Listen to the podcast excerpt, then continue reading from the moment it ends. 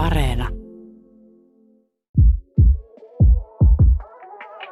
Sometilinteko. Sometilinteko.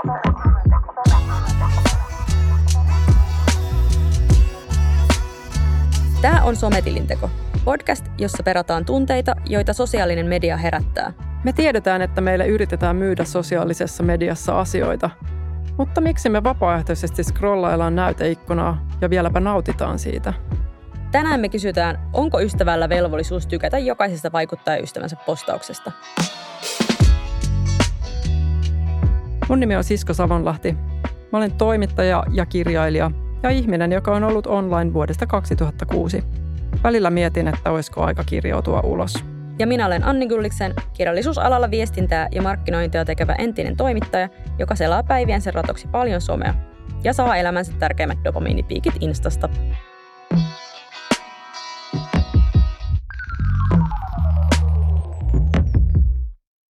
Varmaan suurin osa ihmistä, jotka käyttää aktiivisesti tai edes melko aktiivisesti Instagramia, on huomanneet, että kyseinen somepalvelu on suoraan sanottuna pilalla. Siitä on tullut semmoinen oma wannabe TikTok-kanavansa, jossa niin kuin vieraiden ihmisten tällaiset lyhyt ja pikavideot välkkyy sinne ruudulle ja sitten sieltä tulee pelkkää mainosta. Ja tämä on jopa niin suuren tason ongelma, että itse Kardashianin klaani on takertunut tähän ja jakanut tällaisen netissä kiertäneen postauksen, jossa lukee, että please tehkää Instagramista jälleen Instagram, haluamme katsoa vaan ystäviemme söpöjä kuvia. Mä täällä nyököttelen ne tosiaan aina kuin Kardashian klaani, eli Kim Kardashian ja Kylie Jenner ja sä voit luotella nämä loput, jos sä haluat, mutta pakko ei ole. no, joka tapauksessa niin tietysti kun on Instagramin seuratuimpia ihmisiä, niin sitten aina kun heillä on joku tällainen rajuväite tai muu mielipide, niin sitten koko maailma kohisee ja mekin täällä Suomessa sitten nostamme tämän ongelman esiin. Nämä Kardashianit esimerkiksi siis silloin, kun Snapchat teki jonkun ison päivityksen, niin sitten Kylie Jenner tai joku nuorista Jenneristä sanoi sillä tavalla, että että tota, tämä on ihan surkea ja sitten Snapchatin osake romahti. Mä muistan tämän muuten hämärästi. Tästä ei ihan hirveästi olekaan aikaa. No, mutta siis mitä tulee vielä Instagramiin, niin mä en ymmärrä sitä, että nyt jotenkin ihmiset opiskelee tai on silleen, että nyt otan haltuun niin Reelsin ja nyt tehdään tänne Reelseja ja videoita täytyy olla. Ja sitten vähän silleen, että Uh, en mä kyllä tullut tällaisia silloin vuonna 2012 Instagramiin katsomaan. Että, Mitä sä tulit katsomaan? No mä tulin sinne varmaan katsoa mun ystävien kivoja kuvia ja, ja sitä, että miltä se oma naama näyttää se jonkun Instamatic-filterin läpi. Ja mä en tiedä, milloin tämä muutos alkoi oikeastaan tapahtua, koska mä olin siellä niin arkipäiväisesti jo scrollailemassa, niin kuin on edelleen. Joten mm. sitä on tosi vaikea sanoa, mutta aivan erilaista on nyt. Kyllä, ja tämä on uusi tilanne ja se tuo mukanaan aivan uudenlaisia ongelmia myöskin. Ehkä sellaisia ongelmia, mitä kaikkea pitäisi ongelmana, mutta minä pidän seuraavaa asiaa ongelmana. Ja se on se, että mulla on eräs ystävä, joka on siis ammattivaikuttaja. Hän tekee näitä vaikuttajan töitä ja hänellä on paljon mainos- ja tällaisia kaupallinen yhteistyö, sisältöpostauksia – ja ei suinkaan pelkästään niitä, että siellä on myöskin hänen omaa ihan tavallista arkista elämäänsä, mutta Instagramin algoritmi tuntuu suosivan näitä mainossisältöjä ja ne nousee silleen, paitsi että hänen ne sisältönsä nousee, niin kaikki muu vaikuttaa sisällöt ja kaikki muut sellaiset mainospitoiset sisällöt tulee mulle sinne, sinne feediin. Ja se taas johtaa mulle sellaisen tuntemuksen, että kun mä haluaisin kuitenkin vaan katsoa niitä kuulumiskuvia, niin sitten mä oon oikein päättänyt, että no mä en sitten aina tykkääkään näistä kaikista mainoksista, että siitä, siitä saatte. Ja sitten mä seuraan tässä mun ajatuskulussani siihen, että mä rupean miettimään, että onko se niinku törkeätä tai tylyä tai huonoa ystävyyttä multa, että mä en tykkää niistä mun kaverin postauksista, kun hän kuitenkin tekee niitä työkseen. Että mä niinku heittäydyn jääräksi tähän tielle ja on ihan, että minä en sinua sinun työssä auta. Ja tämä ei ole todellakaan myöskään sellainen aihe, mistä mä halunnut puhua kanssa suoraan, koska mä en tiedä, että loukkaantuisiko hän. Ja samaan aikaan mä mietin myöskin, että miksi hän loukkaantuisi. Mutta silti mä en ole varma, että loukkaantuisiko, ja siksi mä en kysy. Niin. Toi on jännä, että, että joo, tavallaan ystävän velvollisuus on tukea toista kaikessa ja mukaan lukien työelämä. Mutta sitten miten se, että nyt kun se työ on sellaista, että tämä vaikkapa hänen työnsä tulee ystävän näkyviin sillä lailla monta kertaa päivässä tai kerran päivässä, mitä ikinä aivan toisella tavalla kuin jos te molemmat työskentelisitte vaikka jossain toimistossa. Tai silleen mä mietin, että enhän mä esimerkiksi soittele mun ystävien työpaikoille silleen, että no mitenkäs on päivä mennyt, minä sinua täällä tsemppaan, että jos olisin vain hiljaa, niin ethän tulkitse, että tämä on joku mielenilmaus sinua kohtaan. Et mä ymmärrän, mistä toi fiilis tulee siitä, että sä oot huono ystävä, mutta toisaalta sitten kun sitä lähtee purkaan, niin sitten on sillä että no en mä nyt tiedä, että, että pitäisikö meidän sitten koko ajan olla jotenkin valmiudessa osoittamaan jollain tykkäyksellä mitään. Mm. No toivoiko sä, että me oltaisiin valmiudessa osoittamaan esimerkiksi lukemalla sun kirjoja, että me tuetaan sinua? Miten suhtaudut siihen, jos joku sun kaveri ei ole vaikka lukenut sun kirjaa?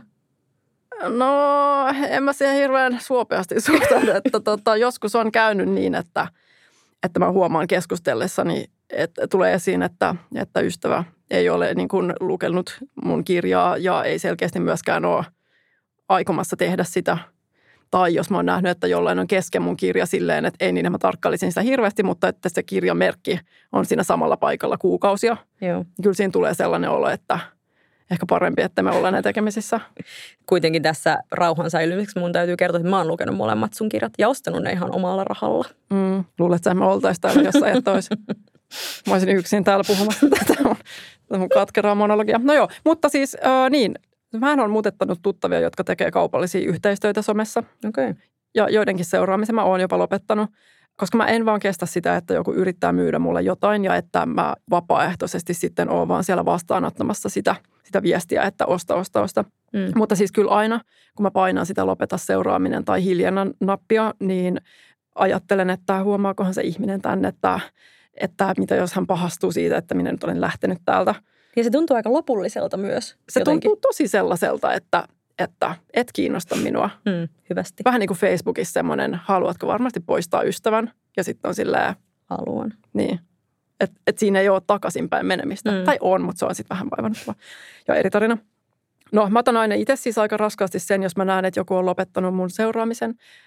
Ja sen takia mä tein jo vuosia sitten sellaisen päätöksen, että mä en seuraa mun omaa seuraajamäärää ollenkaan. Että aina jos mä jotenkin menen mun omalle tilille, niin sitten mä peitän sen vaikka kädellä sen luvun, koska mä en halua nähdä niitä heilahteluita, kun mä tiedän, mitä se tekee mun psyykelle. Mm. Ei se oikeasti tunnu kivalta, kun huomaa, että joku ei ole kiinnostunut omasta kontentista. Oletko joskus kokenut sellaista? Sulla tuota... on niin mieletöntä kontenttia. No niinpä, niinpä. Siis tota, mä itsekin aina jatkuvasti ajattelen, että onpa kiinnostaa, kun mä laitoin taas ton kissan ja tuon mun ruoka-annoksen, että nyt mä oon nyt täällä meidän mökkirannassa. Joskus jo ihmiset on lakannut muakin seuraamasta ja ei se kyllä kivaa ole. Yksi ihminen, jonka seuraamisen mä lopetin näiden kaupallisten yhteistyöiden takia, on vaikuttaja, toimittaja, kirjailija, radiojuontaja Laura Freeman. Okei aika jotenkin yllättävä valinta, koska mä siis myös seuraan, tai siis seuraan ainoana henkilönä mm-hmm. meistä Laura Freemania, koska tuota, ja tiedän, Olen että niin hyvä ihminen. se on ihan silkkaa hyvän tekeväisyyttä. Ei vaan, mutta mun mielestä hänellä on aika maltillisesti niitä kaupallisia yhteistöitä siellä hänen tilillään. että mun mielestä siellä on lähinnä perhejuttuja ja kissajuttuja ja kesämökkijuttuja. Just itse samoja asioita, mitä mä no, mutta sä et tiedä tätä koko tarinaa, niin kellataanpa okay. nyt okay, okei, okei. Okay. No niin. Tästä on siis jo vuosia noin vuonna 2006 tai 2005, tai tällaista kuitenkin. Siis mä löysin Laura Freemanin kirjoitukset ensimmäistä kertaa. Ne oli live-journalissa mm. netissä. Ja Freeman oli silloin jo vapaa toimittaja, jos muistan oikein. Ja hänen kirjoituksensa käsitteli ihan sellaista tavallista arkea ja ihmissuhteita. No aika paljon sellaista, mitä nytkin. Mm. Ja mä muistelen, että me tuolla live-journalissa vaihdettiin muutama viestikin. Mä häntä onnittelin ehkä hänen raskaudestaan tai jotain. Mutta Lauralla oli jo silloin niin paljon seuraajia, että en usko, että mitenkään jäin, jäin hänen mieleensä. Että tämä jaettu muisto. joo, ei. Uh, no joo. Sitten myöhemmin joskus, kun tuli Facebook, niin saatoin stalkata häntä, kun hänellä oli public profile. Mutta sitten Instagram oli se paikka, jossa me tutustuttiin niin sanotusti vähän paremmin. Mm. Jos nyt näin voi sanoa. Mä en tiedä, miten oikeastaan pitäisi puhua ihmisestä, jonka kanssa on – jonkin sortin tuttavuus versonut erilaisilla sosiaalisen median alustoilla. Ei sitä ystäväksi voi sanoa, mm. tuttavaksi, mm, en mä tiedä. Mitä sä sanoisit? Nettituttu? Nettituttu kuulostaa semmoiselta, mitä tiedätkö äiti kysyy, onko nois niitä sinun nettituttuja? niin, että minkä ikäinen se on, miksi toi 30 mies haluaa olla sun nettituttu? No joo, mutta siis mihin jäinkään siihen, että olimme siellä Instagramissa, sanoinko sen jo kenties, mutta edelleenkin siellä Instagramissa Lauran elämä kiinnosti minua. Mm paitsi kuvat, niin ehdottomasti myös nämä captionit, kuvatekstit, koska hän on hyvä kirjoittaja. Ja hän on myös hyvin avoin ihminen eikä kaunistele. No sä seuraat häntä, hän mm. ei kaunistele arkeaan. Mm. Ja kuten Instagramissa on aika tyypillistä, niin ollaan keskusteltu jonkin verran Instagramin inboxissa. Ja monesti oltu samaa mieltä asioista, mikä tietysti on aina plussaa, kun joku on kanssani samaa mieltä. Todellakin. No, jos nyt mietit, että loppuuko tämä horina koskaan, niin kohta pääsemme. kyllä, kyllä vähän näyttää siltä. Ja ymmärrän sen, mutta siis tosiaan lopultakin me tavattiin Laura Freemanin kanssa kasvatusten. Se oli vuosi sitten. Mä muistan sen hyvin, koska mun toinen kirja oli ilmestynyt ja hän haastatteli mua. Se oli tosi outoa, koska tiedätkö kun on niin kuin tosi monta vuotta mm, tietyllä lailla tosi intensiivisesti seurannut Mm. toisen elämää ja salaisuuksia ja on silleen läheinen. Mm. Ja sitten tuntui siltä, että me ollaan kyllä kohdattu tosi monta kertaa aikaisemminkin Mm. vaikka me ei oltu. Ja tällaisia kohtaamisia tuli sitten pari lisääkin, koska kuitenkin ollaan nykyään molemmat vähän niin kuin kirja-alalla. Ja joka kerta mulla ollut se sama fiilis, että olemme hyviä ystäviä. Joten tuntuu aika loukkaavalta se mun teko, että mä olin jossain vaiheessa lopettanut hänen seuraamisensa siellä Instagramissa. Mm, se on aika henkilökohtaista etenkin just kun se kommunikaatio monien kanssa on nykyään sitä, että hei mä näin Instassa, että sä olit Niin. täällä tai teit tätä ja tätä, Niin. koska näin sun storista. Niin ymmärrän. Niin, ei se ole sama asia, että käy vaan silloin tällöin katsomassa niitä julkisia päivityksiä. Ne vaan pitää si- tulla pyytämättä ja yllättäen. Kyllä, kyllä. Pitää tulla heti, heti sillä hetkellä, kun se julkaistaan ja sitten Mm. olla siellä tykkäilemässä. Mm. No joka tapauksessa, totta kai mä ymmärrän sen, että tuskin nyt ketään influenceria sille ihan hirveästi kiinnostaa se, että olenko juuri minä siellä häntä seuraamassa vakaumuksellisesti. Mutta kuitenkin mulle tämä oli iso asia ja sitten mä ajattelin, että tämä on parasta ottaa puheeksi sen sijaan, että vaan hiljenee. Ja onhan se myös kiinnostava tietää, että voiko tällaisesta asiasta ylipäänsä keskustella, minkälaista se on sitten, kun vaan soittaa. Joten soitin Laura Freemanille. Soitit. Aika, Soitin. Joo, 2022 hyvinkin yllättävä veto, koska saisit vaan voinut niinku tägätä sen sun Instastoriin ja laittaa silleen, että hyvästi at Laura Freeman, en seuraa sinua enää, koska sisältösi on epäkiinnostavaa ja teet liikaa kaupallisia yhteistöitä. Niin, no mä oon vähän tällainen vanhanaikainen ihminen. Mä olin tosiaan eka vähän miettinyt silleen, että onko mä valmis oikeasti käymään tällaisen keskustelun, onko tässä mitään hyötyä kellekään. En tiennyt, jännitti. Joka tapauksessa pyöritin numeron ja soitin ja sitten mä vaan sanoin, että kuule, mä lopetin sun seuraamisen Instagramissa, koska sun tilillä oli liikaa myymistä. Ensinnäkään mä en ollut koskaan tavallaan tajunnut, että sä et seuraa mua Instagramissa. Nämähän on sellaisia tosi vaikeita ja vaivaannuttavia asioita, jos joskus tapaa livenä jossain jonkun ihmisen ja tulee se tietoisuus, että apua nyt mun pitäisi jotenkin selittää tai perustella, että miksi jotain tai miksi ei jotain. Mutta tota, mä en ollut mitenkään järkyttynyt tästä, koska sun tapauksessa mä seuraan sua Instagramissa niin tiivisti, että mä tavallaan tiedän ja olen arvannut sun näkemyksen näihin kysymyksiin, niin mä ymmärrän sen hyvin.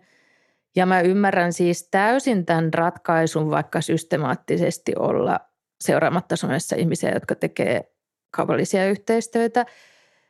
Ja useinhan mä kuulen, että ihmiset tekee niin, että unfollasin, koska on liikaa kaupallisia yhteistyötä. Mä en yritä siis millään tavalla sanoa, että mä olisin joku Jeesus, joka ei voisi tehdä niin, mutta mä en, mä en itsekään osaa selittää, miksi mä en ole tehnyt itse asiassa varmaan about kellekään niin, mutta siis ehdottomasti mä ymmärrän sen ratkaisun ja mä ymmärrän kaikki sun perusteet sille. Mut, Et kyllähän, et mä seurasin sua, mutta sitten just, että jossain vaiheessa mulla oli silleen, just silloin, kun niitä alkoi tulla lisää niitä juttuja kaikilta, niin sitten oli silleen, Mhm. nyt mun täytyy. Ja sitten mä ajattelin myös, että se on niinku loogista, että mä teen sen sitten mahdollisimman monille. Mutta sitten jos on joku läheisempi ihminen, joka mainostaa tosi paljon mulle jotain tai kaikille, niin sitten mä oon toistaiseksi uskaltanut vasta mutettaa. Mutta mä mietin sitä niin kuin aina välillä silleen, että, että koettaisiko se jotenkin tosi törkeänä.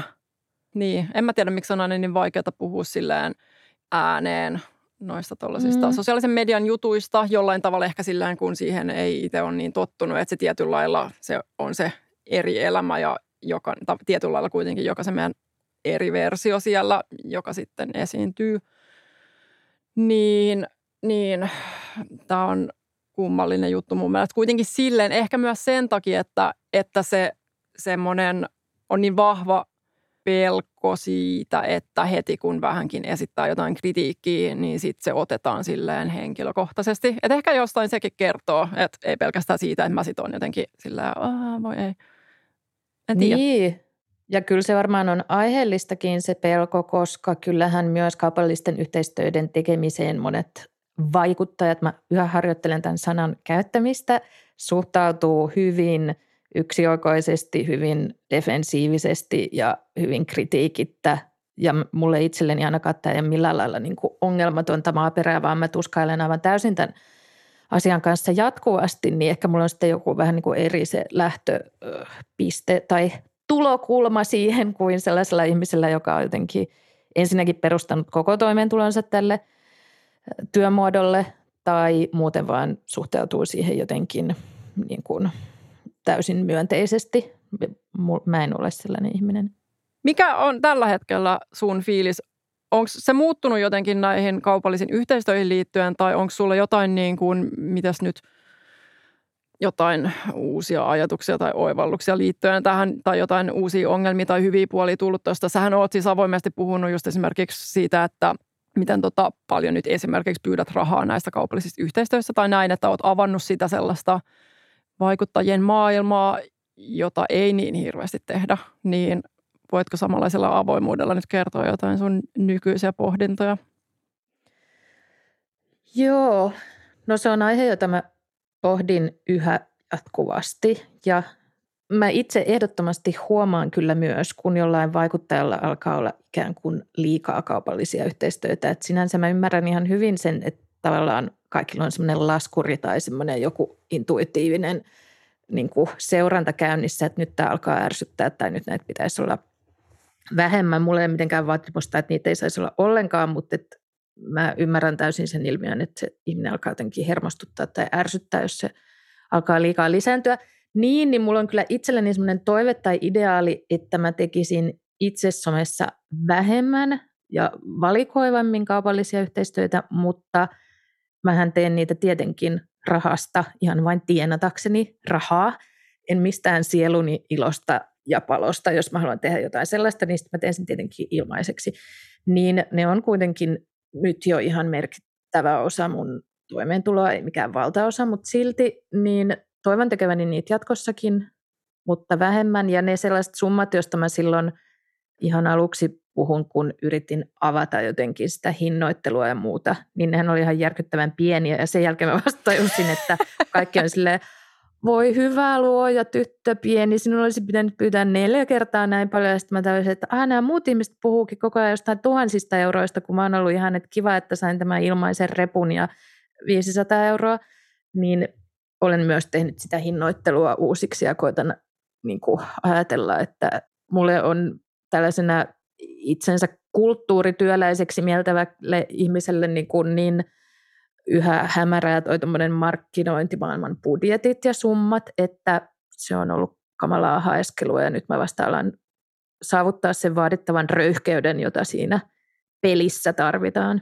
Mm, mutta haluat, ja ainakin toistaiseksi vielä pysyt siinä mukana, että sulle ei ole, ole vielä sit ainakaan niin tullut sitä, sitä oloa, että, että se raha, jonka tästä saa, niin hankkii sen sitten jollain toisella keinolla. Että onko sulla käynyt mielessä? Ihana johdatteleva Sulle ei nyt vielä ole tullut sitä oloa, että olet huora, jonka... Hei, anteeksi, tämä oli... hei.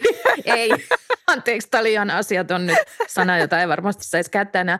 Tota, ei, mutta kuka tietää, olenko liukumassa siihen suuntaan, mutta ehdottomasti jo sekin on ajatus, jota säännöllisesti mietin, että, että onko tämä tämän arvoista, mutta tällä hetkellä musta tuntuu ainakin vielä, että on.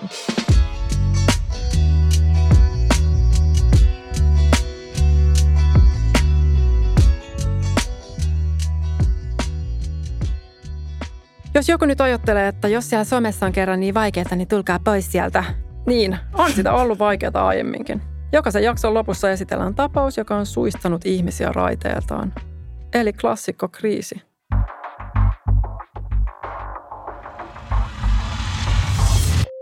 Klassikko kriisi. Tällä kertaa mä haluaisin esitellä tällaisen kriisin, joka on pilannut ystävyyden Lauran ja siskon läheisen ystävyyden kohtaloksi ei onneksi koitunut tämä, että sisko ei enää seuraa Lauraa Insassa, mutta Gwyneth Paltrow ja Madonnan ystävyyssuhde 2000-luvun alussa meni rikki aika erikoisesta asiasta. Mä tiedän, että sä oot sisko etenkin Madonnaa niin kuin, tai oot se Madonna-fani? Joo, joo. Mä itse mä, tota, mä en muista tällaista tapausta. No nyt Mä muistutan sua. Liittyykö tähän Stella McCartney? Ei liity. Okay.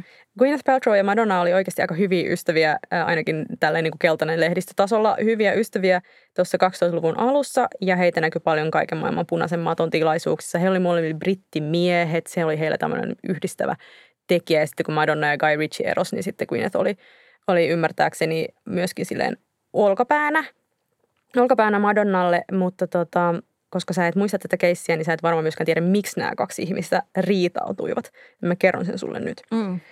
Tracy Anderson-niminen nainen. Tämä, on kaiken Tracy Anderson. Method. Tämä, Joo. Mä muistan hämärästi nyt, että, että tässä on jotain, tämä treenaaja. Hän Joo. on, mä seuraan häntä Instagramissa. Okay. Joo, joo. Okei, no hän on siis fitnessvalmentaja tai tämmöinen niin kunto-ohjaaja hyvin monien Hollywood-tähtien teräksisten vartaloiden takana. Ja hän esimerkiksi treenasi Paltrown hänen huippukuntoonsa tätä Iron Man 3 elokuvaa varten, jossa hän oli Se. hirveä. Me kaikki tiedetään se huippukunto. No Paltrow oli tosi inno, innoissaan tästä Andersonista silloin ja hän kehui sitä Madonnalle, jolla hän sanoi, joo joo, että sun pitää todellakin alkaa niinku treenaa tämän Tracyn kanssa, tämä on ihan paras. Ja sitten Madonna alkoi treenata hänen kanssaan ja sitten hän kehui, että tämä on tämä Tracy onkin hänen ihan pelastaja, että koska hänellä oli niin kuin selkäongelmia, kun hänellä oli ollut ratsastusonnettomuus ja Niin muuten oli. ja jotakin keisarileikkauksiakin oli tullut ja tyrät oli vaivannut ja tämmöistä, niin Tracy jumppasi hänen selkänsä niin kuin uuteen uskoon. Ja sitten pari vuotta meni ilman selityksiä, Madonna antoi Tracylle potkut. Hän ei halunnut enää, että Tracy ohjaa häntä ja tämän Tracy Andersonin tuntemukset ei tästä keisistä on niinkään ollut sellaiset – sellaiset tota, äm, lehtien suosikkiaiheet, mutta sen sijaan tiedetään, että Gwyneth Paltrow ei ottanut tätä asiaa hyvällä. Hän kirjoitti silloin jo tätä hänen suorastaan ikoniseksi, Goop-sivustoaan. Ja hän julkaisi sinne tekstin, jossa hän pyysi vinkkejä, että mitä tehdä, jos ei enää tykkää ystävästä. Ai. Hän myös sanoi tässä tekstissä, että tietty ystävä sai hänet tuntemaan itsensä tyhjäksi, väsyneeksi ja vähätellyksi. Ja Madonna ei tietenkään mainittu tässä nimeltä, mutta kaikki tietäjät tiesi, että, että tästä popin kuningattaresta oli pakko olla kyse. Ja tähän, tähän treenaajan hylkäämiseen liittyvään kriisiin katkesi Gwynethin ja Madonnan kaunis ystävyys. Tänäkään päivänä he ei kuulemma ole väleissä. Kuulitko tänään vielä tämän uuden päivityksen? Mä oon käynyt, oon käynyt molempia, molempia instoissa tarkastamassa, että onko tullut mitään tota, päivitystä tästä aiheesta, mutta ei ollut tullut. Kumma kyllä. Joo, mulla on sellainen mielikuva itse asiassa, tai siis tuossa varmaan kuitenkin lopulta kaikki voitti, koska Goop-sivusto Gwynethin tämä Mm. mm. tää business, niin sehän on eeppinen. Kyllä. no kaikki tietäjät tietävät. mutta siis tota, joo, Madonnalla menee ihan hyvin, mutta Tracy Anderson siis todellakin tekee niitä videoita edelleenkin. mutta siis se, siitä haluaisin sanoa, että tämä Tracy Anderson siis, muistan, että just kenties tämän keissin myötä hänestä alettiin puhua paljon ja tuli palstatilaa jo, ehkä just hänen tuntemukset ei kiinnostanut valtamediaa, että siitä vaiettiin täysin, mutta siis viimeistään silloin varmasti hänestä tuli siis todella iso nimi ja elää varmaan ihan mukavaa elämää ja on, on päässyt tämän yli. Toivotaan tietysti niin. toivotaan, että kaikille muillekin käy niin ja löydetään ratkaisut ja näin. Ei ota muu kuin toivoa sitä.